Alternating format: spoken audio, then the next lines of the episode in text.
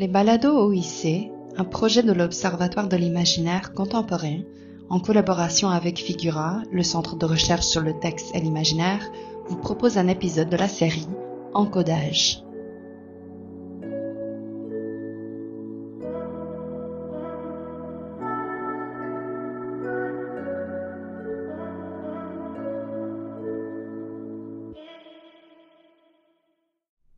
Bonjour à toutes et à tous et bienvenue à ce nouvel épisode de la série Encodage des balados OIC. Pour celles et ceux qui nous écoutent pour la première fois et qui ne seraient pas familières et familiers avec notre émission, les épisodes de la série Encodage se veulent un complément aux anthologies Encodage des lettres thématiques mensuelles envoyées le troisième vendredi de chaque mois à nos abonnés. Ces lettres sont composées de contenus provenant de sites web de l'écosystème numérique de l'Observatoire de l'imaginaire contemporain, du laboratoire NT2 et du Centre Figura. Par ces lettres et par les épisodes de la balado encodage sont revalorisés d'anciens contenus de recherche, soit des articles, des enregistrements de conférences, de tables rondes, auxquels s'ajoutent de nouvelles discussions qui posent un regard actuel sur ces archives. Ce mois-ci, nous avons décidé de vous faire découvrir un colloque qui a eu lieu en 2015 et qui s'intitulait Le miroir entre vision, perception et réception. Le colloque était organisé à l'UCAM par trois étudiantes en études littéraires des cycles supérieurs, Sophie Hort, Christelle Bertrand et Joyce Baker. Le colloque était présenté comme suit. Le miroir est aujourd'hui un objet commun, une partie intégrante de notre quotidien. Or, malgré son apparente banalité, il ne cessera de fasciner. À travers les années, on lui a donné plusieurs rôles en tant qu'objet, mais également en tant que modèle imaginatif et créatif. Nous n'avons qu'à penser au Palais des Glaces des Fêtes foraines ou encore à la somptueuse Galerie des Glaces du Château de Versailles. Le miroir est un motif récurrent dans la littérature, sans doute parce que cette dernière est elle-même perçue comme un reflet. Un reflet du réel nous permettant de poser un regard particulier sur l'existence. C'est pour cette raison que l'on trouve le trope du miroir dans plusieurs littératures, notamment dans des classiques comme Alice de l'autre côté du miroir, mais aussi dans les œuvres issues du romantisme allemand, dans la littérature médiévale, ainsi que dans la littérature fantastique et gothique. Il y a aussi des manifestations de ce trope dans des productions culturelles plus récentes. On peut penser au miroir du Rized dans la série Harry Potter, où il reflète non pas ce qui est de l'ordre du visible, mais ce qui est dans les pensées de celui qui lui fait face. En littérature québécoise contemporaine, Nelly Arcan lit littérature et psychanalyse en posant le miroir comme lieu de la construction identitaire. Bref, le miroir reflète ce que nous sommes, mais nous permet également d'observer ce qui se trouve derrière nous, en plus d'offrir un regard inversé sur nos perceptions, modifiant ainsi notre posture au sein du monde. Ce colloque explore les possibilités narratives et poétiques du miroir en tant qu'objet et procédé artistique, modifiant la création et la réception de la littérature, des arts cinématographiques, des arts de la scène et des arts visuels. Ce texte était composé par les trois organisatrices du colloque. Ce que nous allons entendre aujourd'hui sont deux communications issues de la première séance du colloque qui était intitulée Entre l'identité et le double. Nous allons donc entendre en premier une communication faite par Marion Gingras-Gagné intitulée Jeu de miroir, le double dans L'autre comme moi de José Saramago. Marion Gingras-Gagné poursuit actuellement des études doctorales en littérature à l'Université du Québec à Montréal. Sa thèse, sous la direction de Laurie Saint-Martin, porte sur les liens entre femmes, mensonges et performativité dans un corpus de romans contemporains français et québécois. En 2018, elle a déposé un mémoire de maîtrise portant sur la réécriture contemporaine des contes de fées. Depuis 2015, elle a participé à une dizaine de colloques et publié des articles dans des revues universitaires en ligne telles que Posture, Pop en stock et dans Féminitude. Sa communication va comme suit. Le miroir, objet à la fois banal et mystérieux, permet à celui qui se regarde de contempler son propre reflet. Il n'est pas rare cependant de voir les auteurs de littérature déconstruire ce précepte, comme c'est le cas de l'auteur euh, José Saramago dans son roman L'autre comme moi, publié en français en 2005. En effet, le roman, qui rappelle William Wilson d'Edgar Allan Poe, raconte euh, la rencontre improbable entre un personnage et son sosie identique, en proposant une approche qui interroge les notions du double, du reflet et du miroir. Cette dernière figure, d'ailleurs, agit comme trame de fond métaphorique et littéraire dans le roman, dans une perspective de recherche identitaire de la part du héros. Les nombreux jeux de miroir dans l'autre comme moi ont pour effet de brouiller les pistes d'analyse jusqu'à remettre en question le fondement réaliste de l'histoire. On peut voir ces jeux dans les articulations que propose l'auteur entre double et miroir. En effet, celui-ci joue avec le double pour en faire une figure énigmatique et fantastique et semble faire des doubles du roman non pas deux personnes, mais une seule, la même redoublée. Nous verrons donc dans un premier temps comment le double se déploie dans le texte et comment cela vient convoquer la figure du miroir, le double étant ici, d'une certaine manière, une matérialisation du reflet du personnage. Ensuite, nous verrons comment le miroir est présent dans le texte et comment il opère des euh, mélanges identitaires entre les deux personnages. Et finalement, nous en viendrons à proposer, euh, à la suite de ces constats, une interprétation personnelle du texte.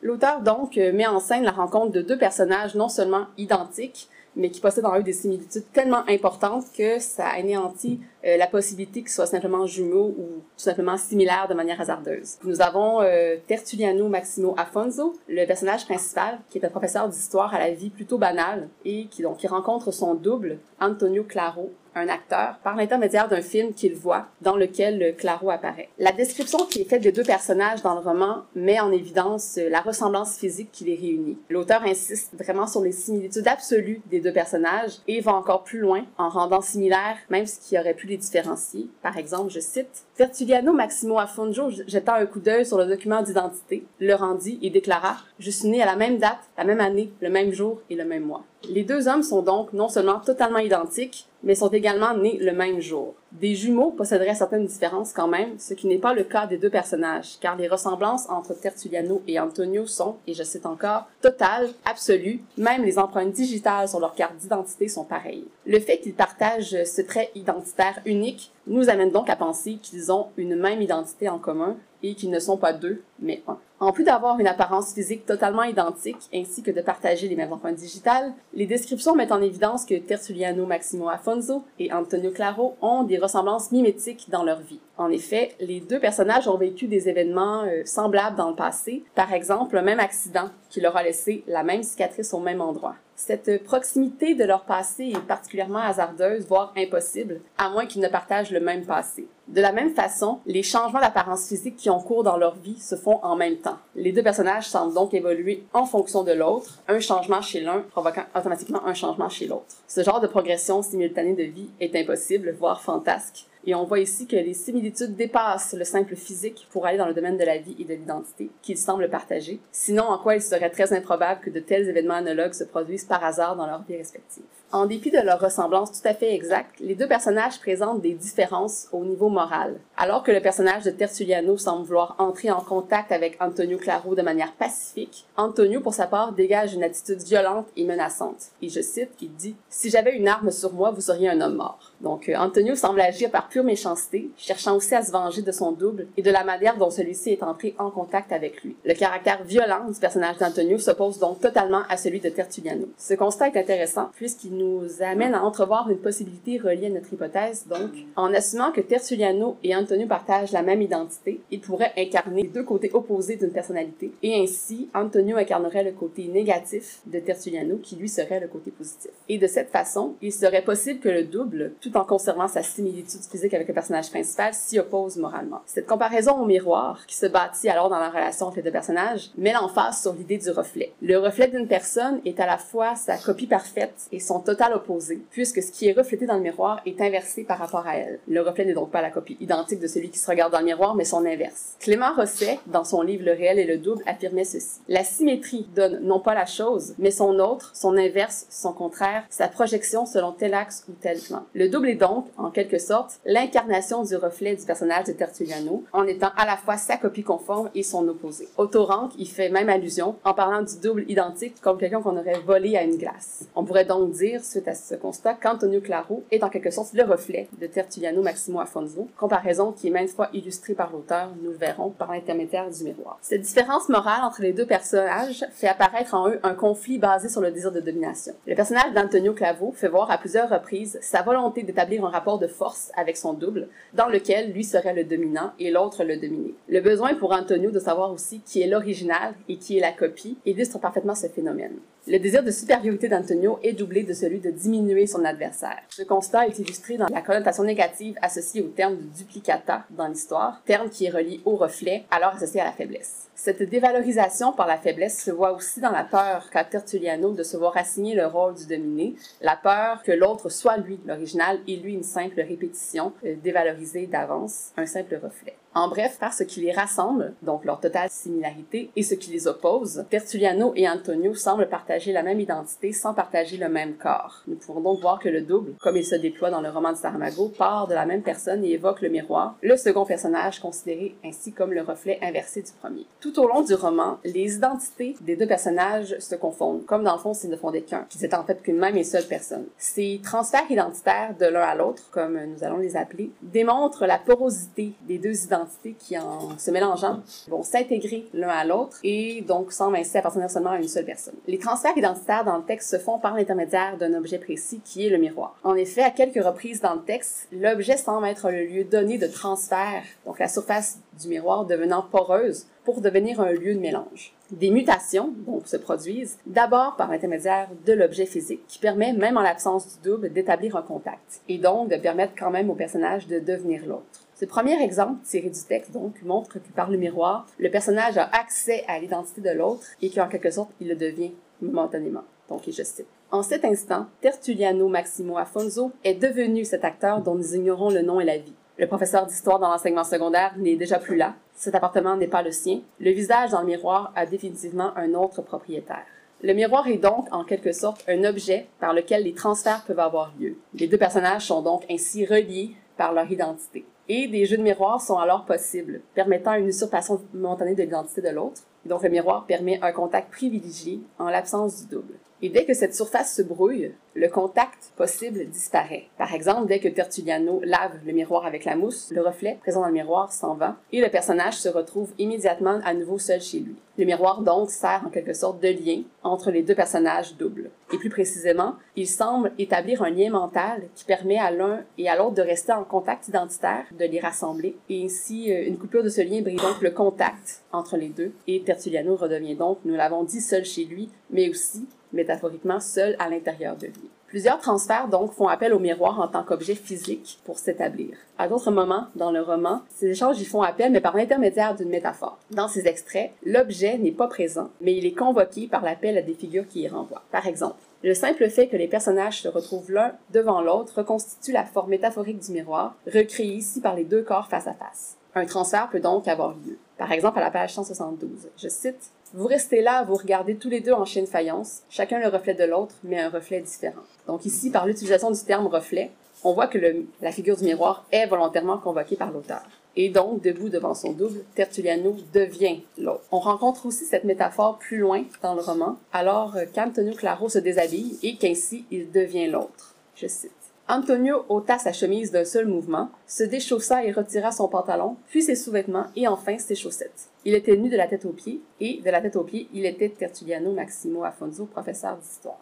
Debout devant l'autre, les deux personnages, face à face, agissent comme un reflet l'un de l'autre. Tertulliano et Antonio sont donc, recréent donc physiquement le miroir, dont leur double est issu. Associé à cette idée, les jeux de partage d'identité entre le personnage et son double sont aussi perceptibles par les traces euh, qui restent présentes chez l'un et chez l'autre lorsque ceux-ci ne sont pas présents.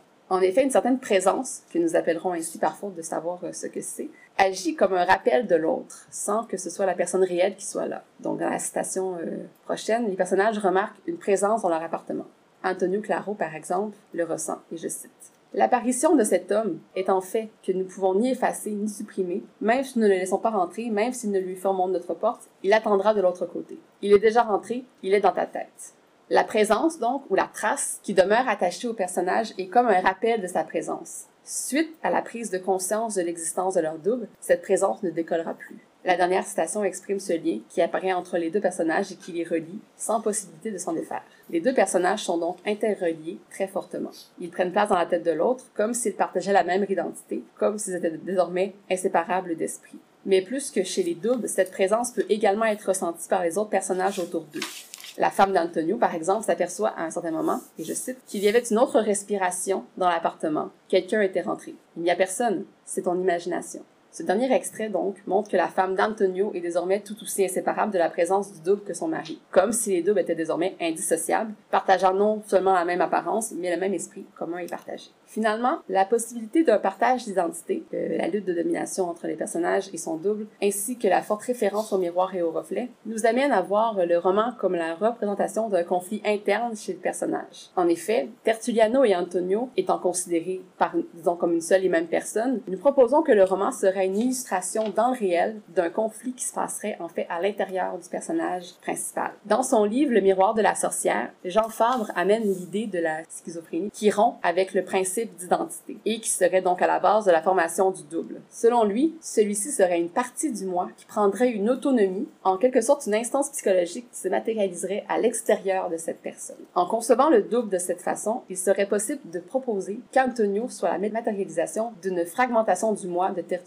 L'identité de ce dernier étant problématique, une matérialisation de cette seconde personnalité se ferait donc par Antonio Claro. Ainsi, la rencontre de son double identique et le conflit qui se construit entre eux ne serait pas réel, mais le roman en proposerait une représentation fantastique afin d'illustrer à travers la lutte de double ce en quoi Tertulliano est le porteur et de comprendre donc son basculement dans le conflit. Car comme le disait Michel Nevers, la lutte identitaire qui confronte les deux personnages se termine inévitablement par la mort, ici de l'un des deux personnages. Dans le roman donc, cette mort implique une assimilation l'un à l'autre, ce qui provoque la transformation complète de Tertulliano Maximo Afonso en Antonio Claro, personne qu'il sera désormais. La prise d'identité se fait soudainement. Par son accident, ou du moins son suicide, cela reste très nébuleux dans le roman, Antonio meurt dans un accident d'auto alors qu'il se faisait passer pour Tertulliano.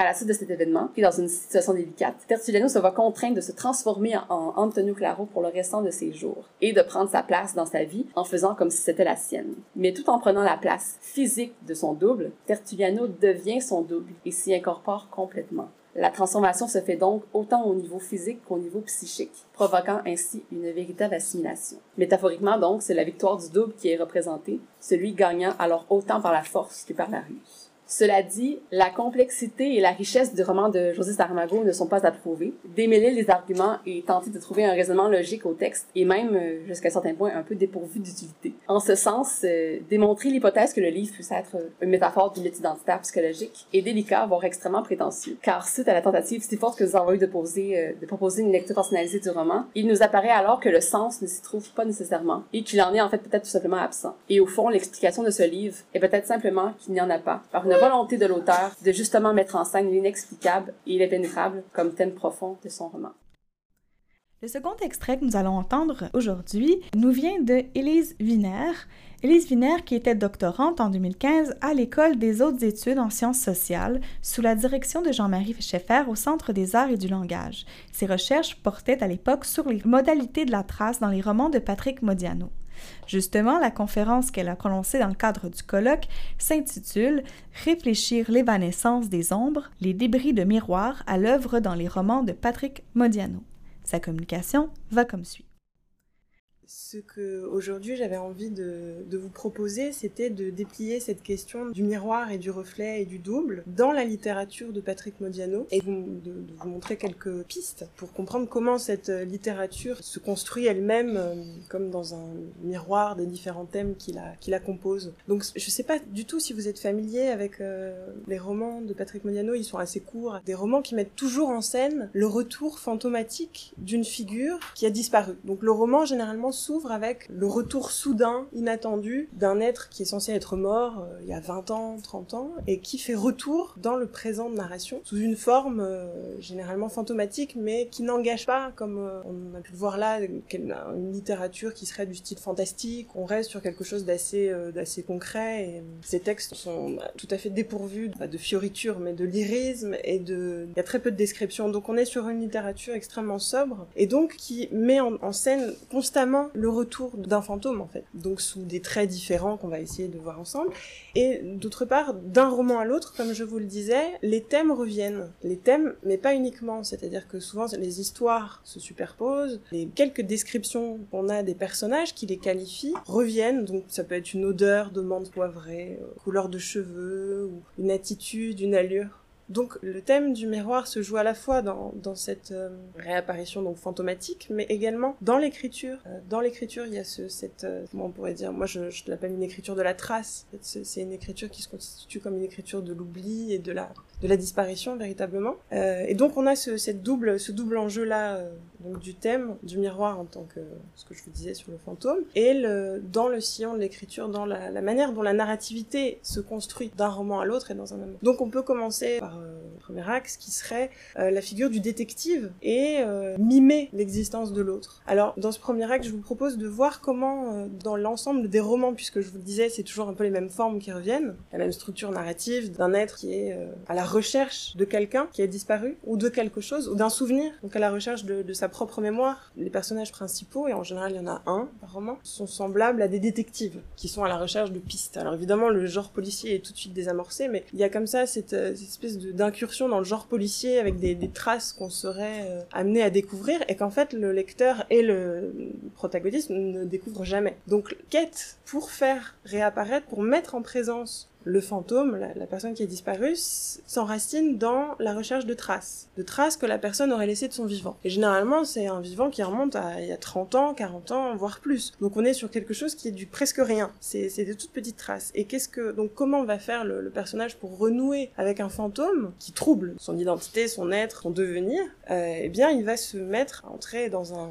C'est pas tout à fait une activité de double, mais il va isoler quelques aspects de la personnalité ou euh, personnalité pas au sens psychologique, mais il va isoler quelques traits de la personne et il va les mimer ou les reproduire ou les faire refléter justement dans, toutes sortes d'attitudes. Donc par exemple, pour être un peu plus précise et, concrète, ça va être de refaire le parcours de quelqu'un dans une ville, quelle qu'elle soit. Par exemple, s'il s'agit de Paris, mais ça peut être dans n'importe quelle ville du monde, ça va être retracer un itinéraire pour, dans cette euh, configuration-là, faire émerger la présence du fantôme dans, dans, cette, dans cet itinéraire. Donc suivre pas à pas, suivre la piste de ce fantôme-là pour, pour mettre à jour une Ce qui est mis à jour, donc c'est pas évidemment la personne ou le fantôme en tant que tel, c'est qu'un bref reflet. Ce sera pas l'intégralité de la personne, évidemment, dans un trajet, ça paraît assez étrange de vouloir euh, faire euh, advenir la présence de quelqu'un dans, quelque chose de totalement extérieur, mais c'est ça, c'est véritablement enraciner quelqu'un dans un lieu, et donc le protagoniste s'enracine également lui-même dans, le lieu qu'il est en train de parcourir,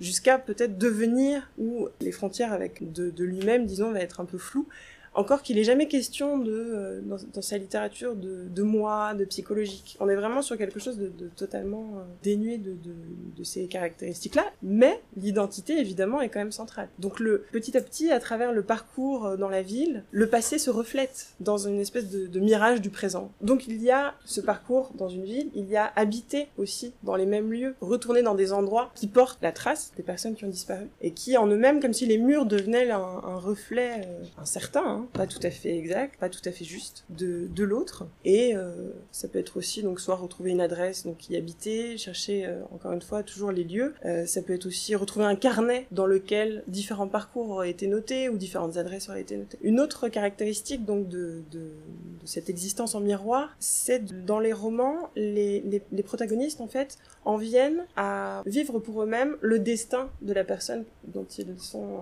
en train de rechercher les traces. Donc c'est-à-dire souvent c'est des personnes qui ont disparu dans leur jeunesse, ou par exemple dans la petite bijou, ça peut être une femme qui a, dont la mère a disparu euh, au Maroc, et puis elle est dans le métro à Paris, et elle voit un manteau jaune, et elle se dit c'est ma mère. Elle la reconnaît, elle reconnaît ses traits, elle, elle, elle pense à une photo, elle dit voilà mais c'est la même personne. Et à partir de ce il va être question de, se fondre en fait dans le, dans le destin de cette femme-là, c'est-à-dire disparaître en fait soi-même. Dans un autre roman de Patrick Modiano, Voyage de noces, donc qui est assez bref mais c'est chargé. Le narrateur est à la recherche d'une femme, encore une fois, qui a disparu, qu'il a connue quand il avait, euh, je sais pas, 20 ans, et qui euh, l'a beaucoup marqué. Et donc, dans Voyage de noces, le narrateur, 50 ans plus tard, dans le présent de narration, essaye de reconstituer des traces d'il y a euh, 40 ans. Et qu'est-ce qu'il possède euh, pour reconstituer, comme il le dit, une biographie? Bah, Il possède pas grand-chose. Il possède une adresse, il possède... Et il possède quelque chose qui est assez étrange, qui est la disparition de cette femme. Et finalement, il va se l'approprier. C'est-à-dire que lui-même va disparaître du monde, et en disparaissant, il va d'une certaine manière re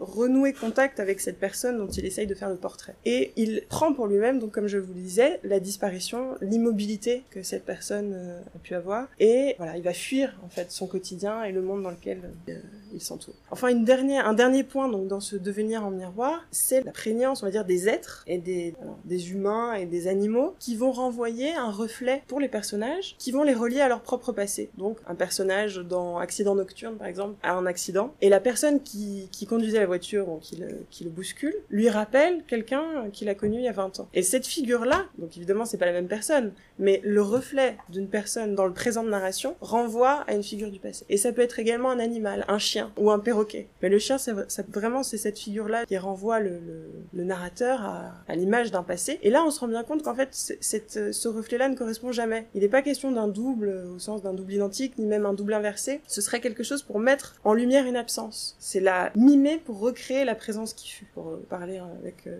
Jean-Christophe Bailly et euh, Jean-Luc Nancy. C'est vraiment qui donc eux, Bailly et Jean-Christophe Bailly et Jean-Luc Nancy parlent de, de la constitution du portrait, mais on pourrait parler de la constitution de la biographie, d'un tableau en fait, puisqu'il est comment représenter une, réalité. Et donc l'idée pour, pour les personnages de Patrick Modiano et au sein de son écriture, c'est toujours de, de, chercher non pas à faire un portrait exact et à mimer une réalité, mais à euh, recréer l'écho d'une présence qui fut, l'écho de, de, des vibrations de quelque chose qui a été et qui n'est plus, et dont on peut capter en fait les silences. Et non pas non pas la, pleine présence mais le, silence d'une absence en fait. Je j'avance encore un petit peu euh, donc avec vous sur ce sur ce thème là donc de, de, recréer la présence qui fut et non pas donc euh, je vous parlais de silence puisqu'il y a beaucoup de silence dans, la littérature, c'est pas un silence métaphysique là non plus. C'est un silence qui renvoie vraiment à comme au, secret, euh, on peut dire avec Derrida, de, de, quelque chose dont, on ne dit pas, dont on ne parle pas, et qui serait euh,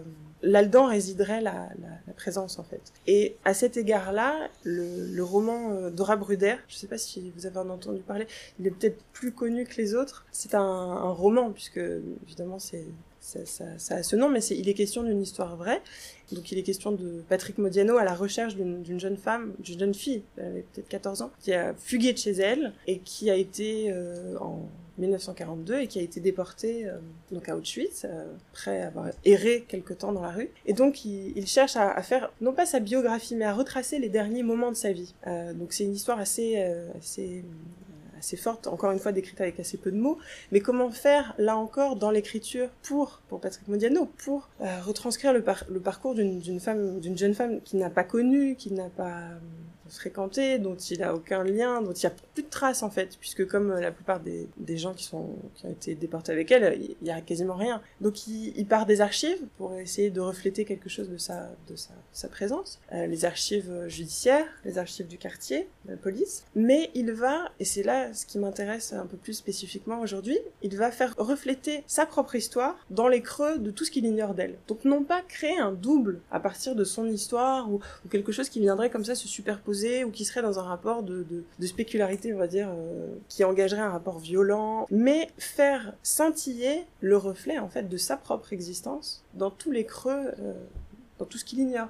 Et il ignore énormément de choses puisque c'est une jeune femme qui n'a laissé quasiment aucune trace. Donc par exemple, il, évoque le quartier euh, de Paris dans lequel Dora Bruder a, grandi, qui est le 18e arrondissement de Paris, qui est un quartier assez populaire. Et lui a grandi là-dedans en fait dans ce quartier. Donc il sait pas, euh, il peut pas retracer comme il le fait d'habitude l'itinéraire de cette jeune femme, voir qu'elle. Mais il a une adresse et à partir de cette adresse-là, il tisse on pourrait dire, un portrait, un portrait de cette jeune femme, tout en creux, tout en silence. Et, euh, et, ça, c'est vraiment, euh, dans la genèse de, ce roman-là, tout à fait représentatif de, de, la manière dont ça peut être construit, dont la, dont la, dont l'écriture de Patrick Modiano est construite, et euh, de la manière dont le silence, ce que je vous disais, va beaucoup plus l'intéresser que la description psychologique en elle-même. Non pas rechercher l'exactitude dans, dans la personne recherchée, mais mettre en présence une absence. Et faire scintiller, faire briller comme ça tous les, tous les, toutes les autres personnes en fait qui ont disparu comme Dora Bruder. Et ce qui, ce qui m'intéresse là finalement, c'est de, plutôt que l'objet miroir qui là aussi est, euh, est absent, je sais pas si c'est chez Sarah Mago, mais euh, évidemment chez Patrick Modiano, il est jamais question de miroir, les gens se regardent pas. Nous-mêmes, on a absolument, le lecteur, on n'a aucune image nette de ce à quoi peuvent re ressembler les personnages, mais il y a vraiment cette, quelque, cette, euh, cette, euh, cette chose-là que je trouve très intéressante et qui parle de l'écriture de Modiano, et, euh, pas seulement de l'écriture d'ailleurs, mais de la représentation en tant que telle, qui serait ce qu'avec, enfin ce que Yves Bonnefoy a appelé les débris de miroir. Je sais pas si vous avez lu ce, beau livre dans, un débris de miroir, et qui donc, ce ne sont pas des, un miroir qui renverrait un double ou un, une image, mais c'est reflété en fait à partir des petits bouts de miroir qu'on qu trouve dans dans le sol, dans l'herbe, simplement capter une lumière et la projeter dans des directions inconnues, euh, en l'occurrence là vers le passé, et renvoyer des éclairer, si je puis dire, refléter euh, l'image d'un fantôme. Et pour une écriture qui se constitue encore une fois comme une écriture de la trace et, et de l'oubli. C'est ce qui met fin à notre épisode de cette semaine. Si vous voulez entendre toutes les archives du colloque Le miroir entre vision, perception et réception, je vous invite à vous rendre sur le site de l'OIC, oic.ucam.ca, dans la section Archives audio. En vous souhaitant une agréable semaine, à la prochaine.